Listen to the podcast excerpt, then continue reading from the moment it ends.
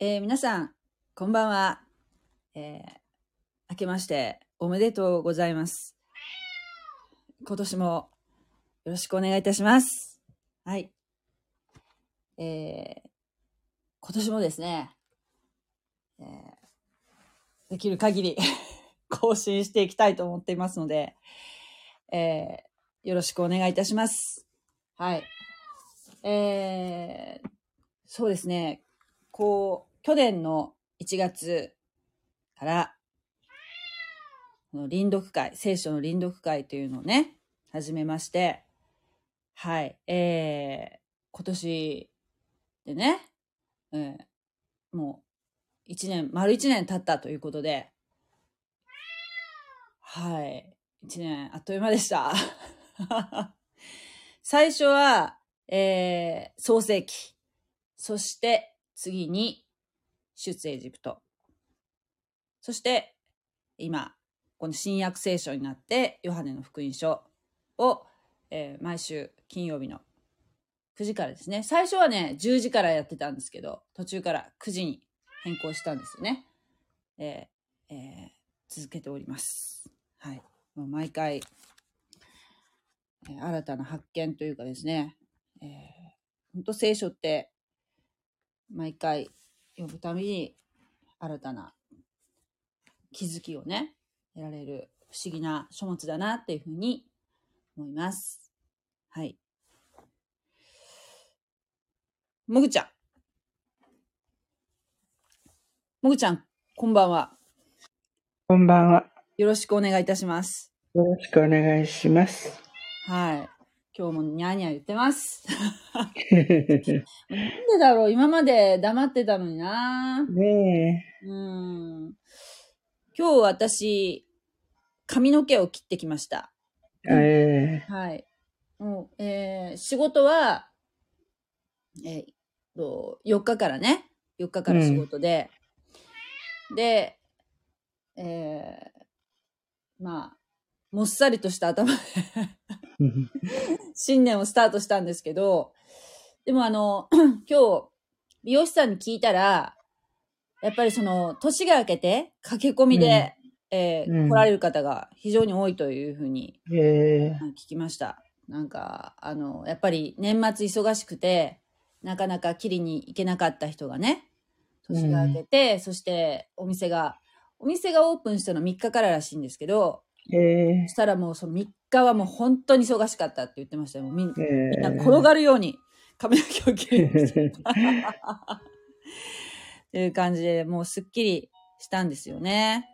うん、よかったです。ははい。い。あサンビさん、こんばんは。こんばんは。今年もよろしくお願いいたします。今年もよろしくお願いしまバッチリ聞す。こえております。はい。今日は、福岡は、朝は寒かったけど、えーもう日中はそんなに、まあ、寒いは寒いけど、めちゃめちゃ寒いっていう感じじゃなかったように思うんですけど、うんあの、サンビさんのところはいかがですか？今日は暖かい方でした。ですよね。なんか、でもなんか、ソウル？ソウルの方は、私 YouTube で見たんですけど、なんかどっかのマンションからつららがこう上から下がってて、すごい映像がなんか YouTube で出てたんですけど、あの、ソウルの方は寒いのかな？やっぱり。えーはい。あの、私の息子が、はい私が住んでるところに来たらね、はい。ソウルに比べたらもう春のようだとか言ってますよ。ソウルは寒いみたいね。ね寒いんでしょうね。うんなんでマンションにつららが下がってるのかちょっとよくわからなかったんですけど、まあそれだけ、なんかね、あの水道管が破裂したかなんかかもしれませんね。それが凍っちゃったのかもしれないなと思ってたんですけど。まあでも、本当に今年はまあ寒い寒いって言うけど、やっぱりこの、いつもとは、いつもより随分暖かいですよね、今年、うん今回のね、冬はねそうね。うん。私、せっかくスタッドレスタイヤにしたのに全然、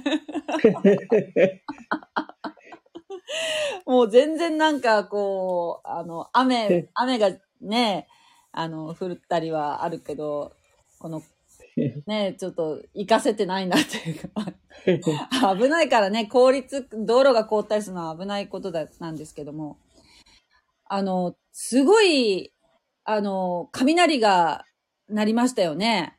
数日前、昨日、うんおおとといでしたっけ？えー、もうすごい雷があって、それこそ、稲妻が西から東にこう、ひらめき渡るようになったのね。えー、なんか、そんなセリフがなんか聖聖書のどっかにあったな、とか思いながそうですね。稲妻をがそんなになるのと同じく罪をね、移したって言いますね。らねえなんかね、それを翌日職場でね、いやー、いなあの、雷がすごかったね、夜っていう話をね、あの、してる人が多くて、私もね、私はその時実は配達してたんですけど、ウーバーイーツのね。すごい、もう怖くて、車の中にいて運転してるんだけど、もう本当にビクッとするような、もう久しぶりにうんあの稲光がこう、こう、走るのを見たのでね。はいで、その後、ものすごい雨が降ってきたんですよ。ドーンともう、もうワイパーが効かないぐらいの雨が、あの、短い間でしたけど、降って。で、なんかね、思ったけど、まあ、そうね、あイエス様、イエス様、イエス様の来られる時っていうのは、なんかその、稲妻がね、そうやってこう、ひらめき渡るように、もう誰の目にも、明らかなじょ様子で来られるっていう風な、なんかどっかに書いてあったような気がしたんですけど、なんかね、あの、そんなことをふと思いながら、あもうちょっとビクビクしながら運転してたんですけど、地震の影響はなかったですか？あの、福岡の方は特にありませんでした。まあ幸いなことにですけども、でも、あの、そうですね、地震のニュースありました？韓国の方でも。あの、ええニュースね見ましたよ。石川石川の方ですよね。はいあの時は、あの、日本海側のね、あの、方、太平洋側じゃない、反対側の方が、えーうん全部津波警報が出てたんですね。で、福岡も津波警報が出てたんですよ。うん出てたんですけども、あー全然そういう大きな影響はなくて、あの、み道を歩いてる人もいっぱいいたし、で、私の家がもう海のすぐ近くなので、うん。あの、おば、おばから電話かかってきて、うん。で、その時私、ウーバーイーツやってたんですけど、おばから、おばからなんか急に電話かかってきたので、その運転中は取れなかったので、後から、あの、電話して、んどうしたのって聞いたら、あ津波警報が出てるからね、あの、逃げなさいっていうふうに言われ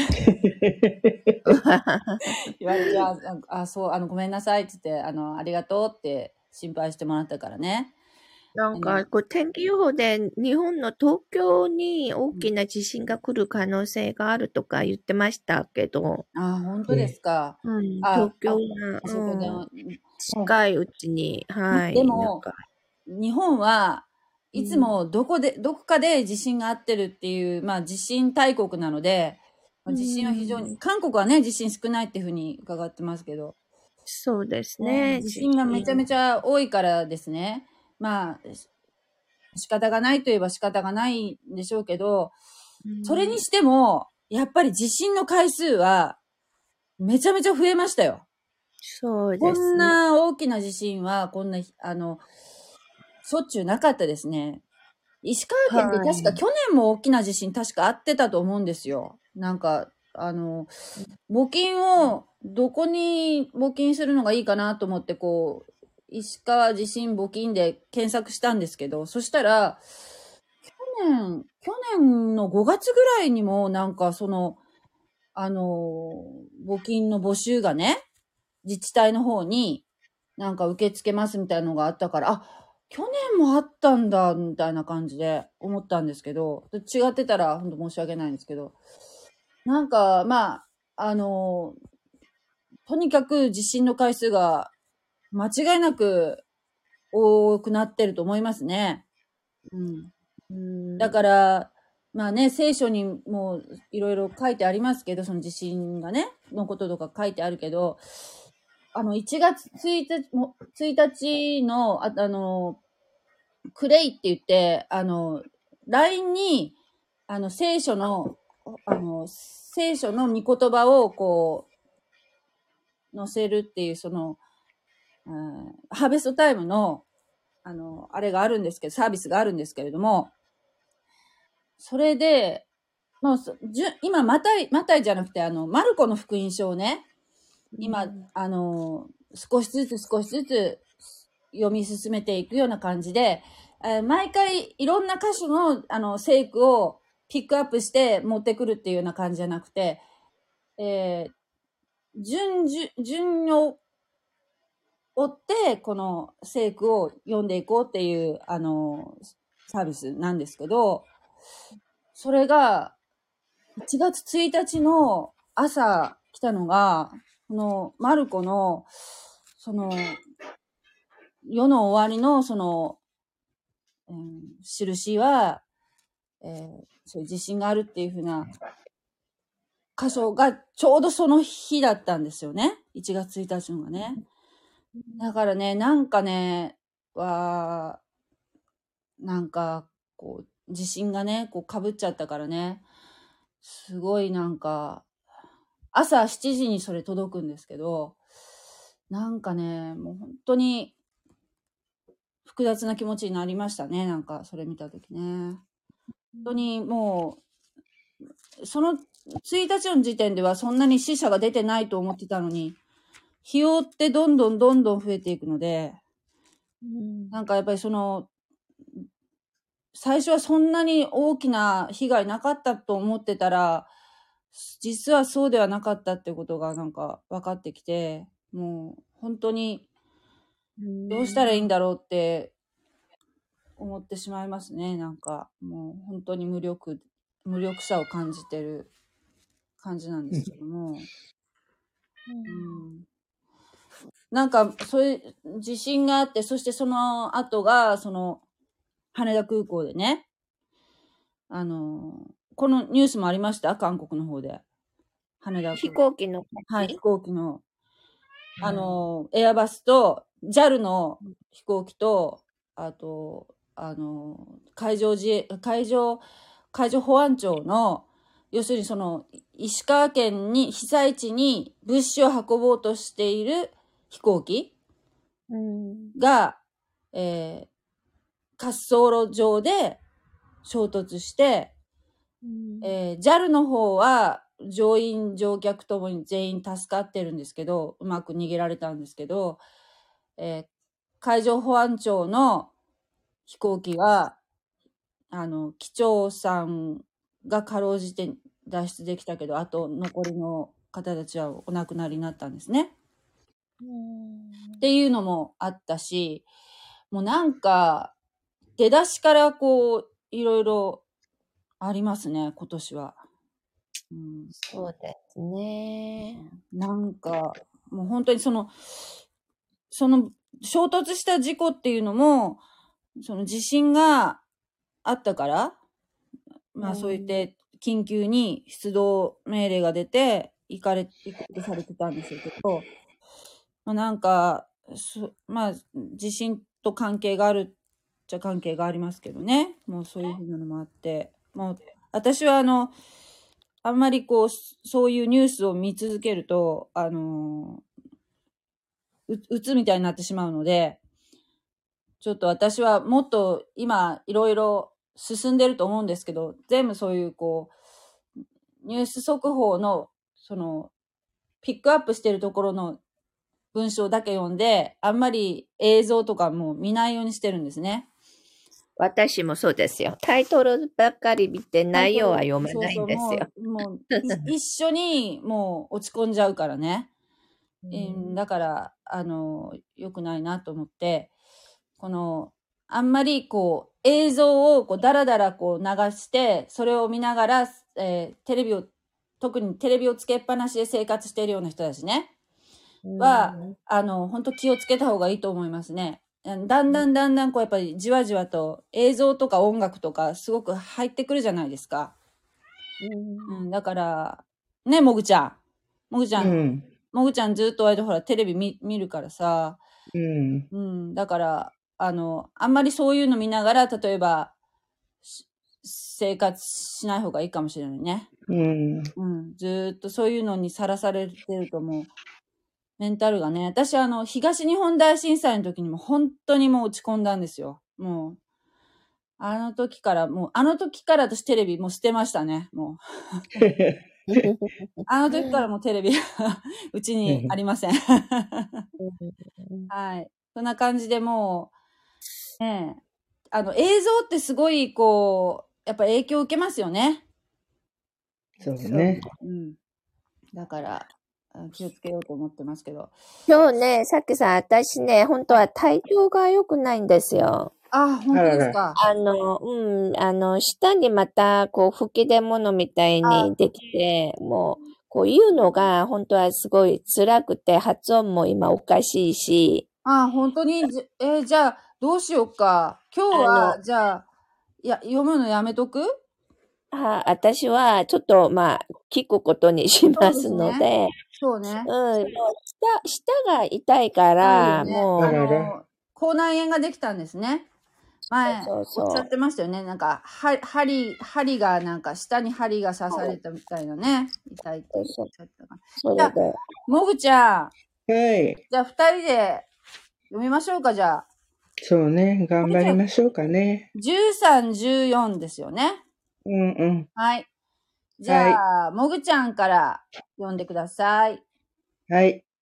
さて、杉越の祭りの前のこと、イエスはこの世を去って、父の身元に行く自ご自分の時が来たことを知っておられた。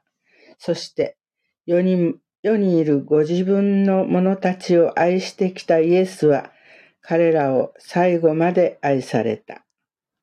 夕食の間のこと、悪魔はすでにシモンの子、イスカリオテのユダの心に、イエスを裏切ろうという思いを入れていた。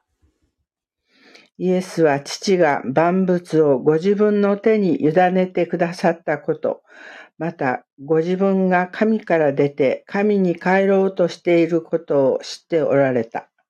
イエスは夕食の席から立ち上がって、上着を脱ぎ、手ぬぐいを取って腰にまとわれた。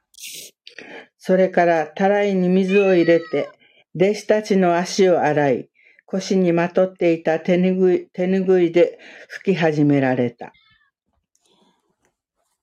こうしてイエスがシモン・ペテロのところに来られると、ペテロはイエスに言った。主よ、あなたが私の足を洗ってくださるのですか？イエスは彼らに答えられた。私がしていることは今はわからなくても後でわかるようになります。ペテロはイエスに言った。決して私の足を洗わないでください。イエスは答えられた。私があなたを洗わなければ、あなたは私と関係ないことになります。シモン・ペテロは言った。主よ、足だけでなく手も頭も洗ってください。イエスは彼に言われた。水浴した者は足以外は洗う必要がありません。全身が清いのです。あなた方は清いのですが、皆が清いわけではありません。イエスはご自分を裏切る者を知っておられ、おられた。それで皆が清いわけではないと言われたのである。イエスは彼らの足を洗うと、上着を着て再び席に着き、彼らに言われた。私があなた方に何をしたのかわかりますか？あなた方は私を先生とか主とか呼んでいます。そういうのは正しいことです。その通りなのですから。主であり、死であるこの私があなた方の足を洗ったのであれば、あなた方もまた、互いに足を洗い合わなければなりません。私があなた方にしたことを通りに、あなた方もするようにと、あなた方に模範を示したのです。誠に誠に、あなた方に言います。しもべは主人に勝らず、使わされた者は、使わした者に勝りません。これらのことが分かっているなら、そしてそれを行うなら、あなた方は幸いです。私はあなた方すべてについて言っているのではありません。私は自分が選んだ者たちを知っています。けれども聖書に、私のパンを食べている者が私に向かってかかとを上げます。と書いてあることは成就するのです。ことが起こる前に、今からあなた方に言っておきます。起こった時に私が、私はある、では、であることをあなた方が信じるためです。誠に誠にあなた方に言います。私が使わすものを受け入れる者は私を受け入れるのです。そして私を受け入れる者は私を使わされた方を受け入れるのです。イエスはこれらのことを話されたとき、心が騒いだ。そして明かしされた。誠に、誠に、あなた方に言います。あなた方が、あなた方のうちの一人が私を裏切ります。弟子たちは誰のことを言われたのかわからず、当惑し、互いに顔を見合わせていた。弟子の一人がイエスの胸のところで横になっていた。イエスが愛しておられた弟子である。そこでシモン・ペテロは彼に誰のことを言われたのか尋ねるように合図した。その弟子はイエスの胸胸元に寄りかかったままイエスに言った。主よ、あなたは誰のことですか？それは誰のことですか？イエスは答えられた。私がパン切れを浸して与えるものがその人です。それからイエスはパン切れを浸して取り、イスカリオテのシモンの子、ユダに与えられた。ユダがパン切れを受け取ると、その時サタンが彼に入った。するとイエスは彼に言われた。あなたがしよしようとしていることをすぐしなさい。席についていたもので、なぜイエスがユダにそう言われたのか、分かった者は誰もいなかった。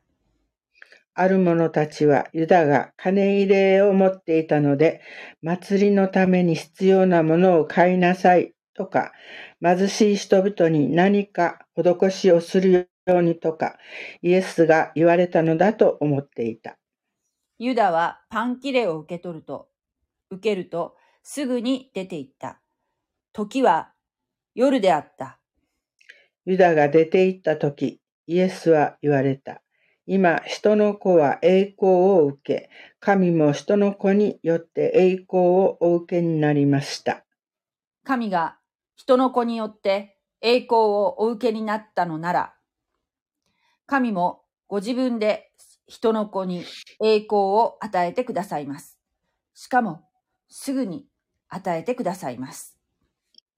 子供たちよ、私はもう少、私た、私はもう少しの間、あなた方と共にいます。あなた方は私を探すことになります。ユダヤ人たちに言ったように、今あなた方にも言います。私に、私が行くところにあなた方は来ることができません。私はあなた方に新しい戒めを与えます。互いに愛し合いなさい。私があなた方を愛したように、あなた方も互いに愛し合いなさい。互いの間に愛があるなら、それによってあなた方は、あなた方が私の弟子であることをすべての人が認めるようになります。シモン・ペテロがイエスに言った。主よ、どこにおいでになるのですか？イエスは答えられた。私が行くところに、あなたは今、ついてくることができません。しかし、後にはついてきます。ペトロはイエスに言った。主よ、なぜ今ついていけないのですか？あなたのためなら今の命も捨てます。イエスは答えられた。私のために命も捨てるのですか？誠に、誠に、あなたに言います。鶏が鳴くまでに、あなたは三度私を知らないと言います。14章。あなた方は心を騒がせてはなりません。神を信じ、また私を信じなさい。私の父の家には住むところがたくさんあります。そうでなかったら、あなた方のために場所を用意しに行くと言ったでしょうか？私が行ってあなた方に場所を用意したら、また来て、あなた方を私のもとに迎えます。私がいるところにあなた方もいるようにするためです。私がどこに行くのか、その道をあなた方は知っています。トマスはイエスに言った。主よ、どこへ行かれるのか、私たちにはわかりません。どうしたらその道を知ることができるでしょうか？イエスは彼に言われた。私が道であり、真理であり、命なのです。私を通してでなければ、誰も父の身元に行くことはできません。あなた方は、ああなた方が私を知っているなら、私の父をも知ることになります。今から父を知るのです。いや、すあなた方は父を見たのです。ピリポはイエスに言った。主よ、私たちに父を見せてください。そうすれば満足します。イエスは彼に言われた。ピリポ、こんなに長い間、あなた方と一緒にいるのに、私を知らないのですか？私をしみる人、見た人は、父を見たの、見たのです。どうしてあなたは私たちに父を見せてくださいというのですか？私が父のうちにいて、父が私のうちにおられることを信じていないのですか？私があなた方に言う言葉は、自分から話しているのではありません。私のうちにおられる父が、ご自分の技を行っておられるのです。私が父のうちにいて、父が私のうちにおられ、おおられる。と私が言うのを信じなさい。信じな、信じられないのなら、また技のゆえに信じなさい。誠に、誠にあなた方に言います。私を信じる者は、私が行う技を行い、さらに大きな技を行います。私が父のもとに行くからです。また私はあなた方が私の名によって求めることは何何でもそれをしてあげます。何でもそれをしてあげます。父が子によって栄光をお受けになるためです。あなた方が私の名によって何かを私に求めるなら、私がそれをしてあげます。もし、ちょっと待ってね、変なとこ押した。もし私を愛しているなら、あなた方は私のい戒めを守るはずです。そして私が父にお願いすると、父はもう一人の助け主をお与えくださり、その助け主がいつまでもあなた方と共にいるようにしてくださいます。この方は真理の御霊です。世はこの方を見ることも知ることもないので、受け入れることができません。あなた方はこの方を知っています。この方はあなた方と共におられ、またあなた方のうちにおられるようになるのです。私はあなた方を捨てて孤児にはしません。あなた方のところに戻ってきます。あと少しで世はもう私を見た、見なくなります。しかし、あなた方は私を見ます。私が生き、あなた方も生きることになるからです。その日には、私が父のうちに、あなた方が私のうちに、そして私があなた方のうちにいることがあなた方にわかります。私の戒めを立ち、えー保ち、それを守る人は私を愛している人です。私を愛している人は私の父に愛され、私もその人を愛し、私自身そ自身をその人に表します。イスカリオテでない方のユダがイエスに言った。主よ、私たちにはご自分を表そうとなさるのに、世にはそうなさらないのはどうしてですか？イエスは彼に答えられた。誰でも私を愛する人は私の言葉を守ります。そうすれば私の父はその人を愛し、私たちはその人のところに来て、その人と共に住みます。私を愛さない人は私の言葉を守りません。あなた方が聞いている言葉は私のものではなく、私を使わされた父のものです。これらのことを私はあなた方と一緒にいる間に話しま、話しました。しかし、助け主、すなわち、父が私の名によってお使わしになる精霊は、あなた方にすべてのことを教え、私があなた方に話したすべてのことを思い起こさせてくださいます。私はあなた方に平安、平安を残します。私の平安を与えます。私は世が与えるのと同じようには与えません。あなた方は心を騒がせてはなりません。ひるんではなりません。私は去っていくが、あなた方のところに戻ってくる。と、私が言ったのを、あなた方は聞きました。私を愛しているなら、私が父のもとに行くことを、あなた方は喜ぶはずです。父は私よりも偉大な方だからです。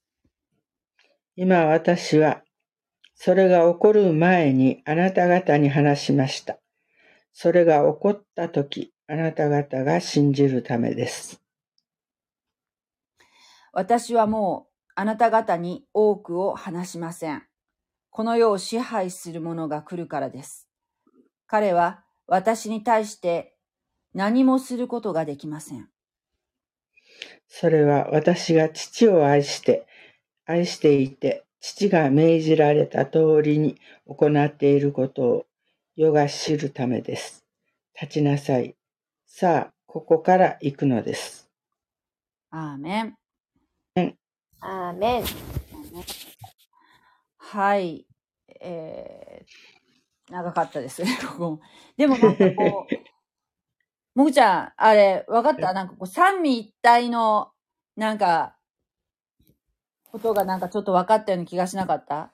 父とかさ、うん御霊とかさ、出てきたでしょ、うん父と巫女と、巫女がイエス様ね。巫女うとん精霊様っていうのは、それぞれうん別の人格、人格って言わないけどね、神様だから。人格って、まあ、人間だっていうところの人格だよね。威嚇って言うんですけど、人格を持っていながら、別々な、でありながら、同時に一つでもある。うんっていうのが三位一体って言うんだって。うんそう、だから、あの、父なる神様っていうのは、イエス様でもある。うんだからわた、私を見た者は父をもう見たのですって、イエス様おっしゃってるじゃないですか。だから、うんうんイエス様ってなんとなく、私たちはこう、絵とかがいっぱいあるから、あんな感じかなっていうのなんかこう、ビジュアル的には、あか、なんとなく、イエス様ってわかるけど、父なる神様ってビジュアルがわからないじゃないですか。うんうんそうね。そして、精霊様っうんて、精霊様って御霊ね、精霊様を、ああなたたちに送りますよっていうふうに、あの、あなたを、えー捨て、捨てないで、ちゃんと私の代わりに聖霊様を送りますよって、あ聖霊様があなたたちの中に住んでくださいますよっていうことをイエス様はおっしゃってるけど、その聖霊様も、ビジュアルがよくわからないじゃないですか。なんか、うん。うん。それで、イメージがピンとこなくて、あ私は、あの、ずっと、なんかこう、三位一体がピンとこなかったんだけど、イエス様はなんとなくわかるけどね。うんこうやって物語の中に出てくるから。でも、なんか、賛美さんにそれ言ったら、もうイエス様を想像してていいんじゃないって言われて、あ、そっか。そう、さ、あの、同じだからね。そう。ん。うんみ、三つでああると同時に一つだから。なんかイエス様のイメージでいいんだよね、多分。うんう。ん。うんで、聞かれて、言われて、納得しました、その時。そう、なんかこう、もやっとしして、ほら、なんか、あの、祈る時も、なんかこう、もやっとしててね、なんか、あれだったんだけど、そう、本当に、あの、あの、賛美さんの言葉はね、私、本当に助かったんですよね。うんわかりにくいよね、なんかね。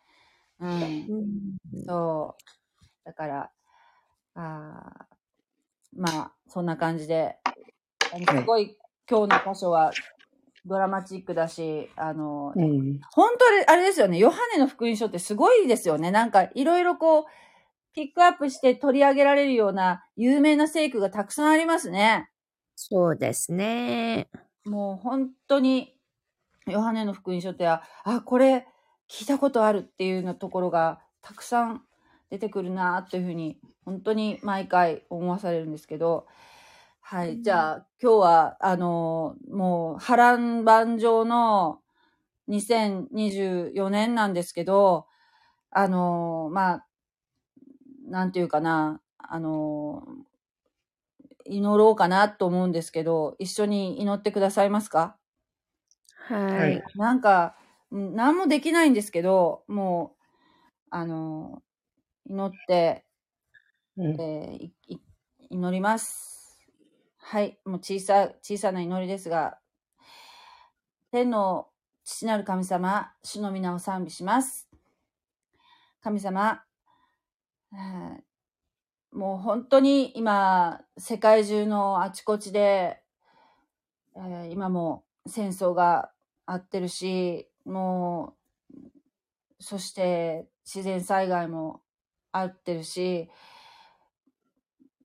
なん、どうしたものかなっていうふうに思うんですけど、もう、しかも、お正月のこの1月1日に、日本の石川、石川の地方で、えー大きな地震があって、今も救出作業が続いています。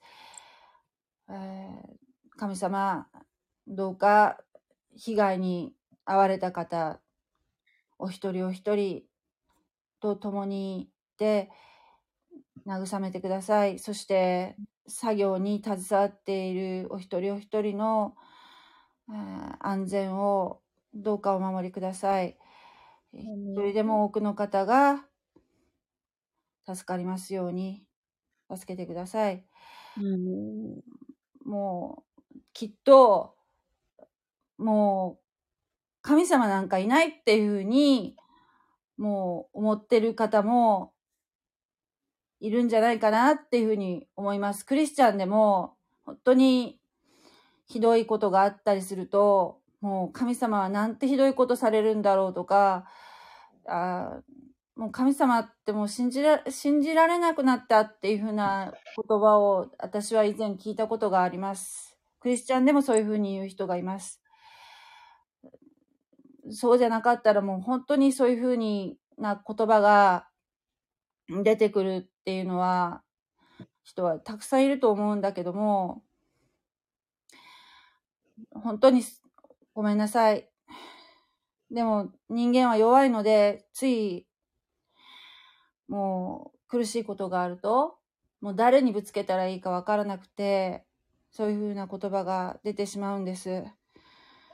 神様、この世はもう本当に歪んでしまってるから、歪んでしまったのは神様のせいじゃありませんよね。神様が、がお作りになった世界っていうのは本当はもともと素晴らしい世界でした。こんな苦しいこと、苦しみはなかった。だけど、歪んでしまった。あることをきっかけに歪んでしまったっていうことを私たちは聖書を学んで知っています。神様、あなたが自分の身を挺して、この歪んだ世界を救ってくださったことを私は知っています。だけどまだ完全に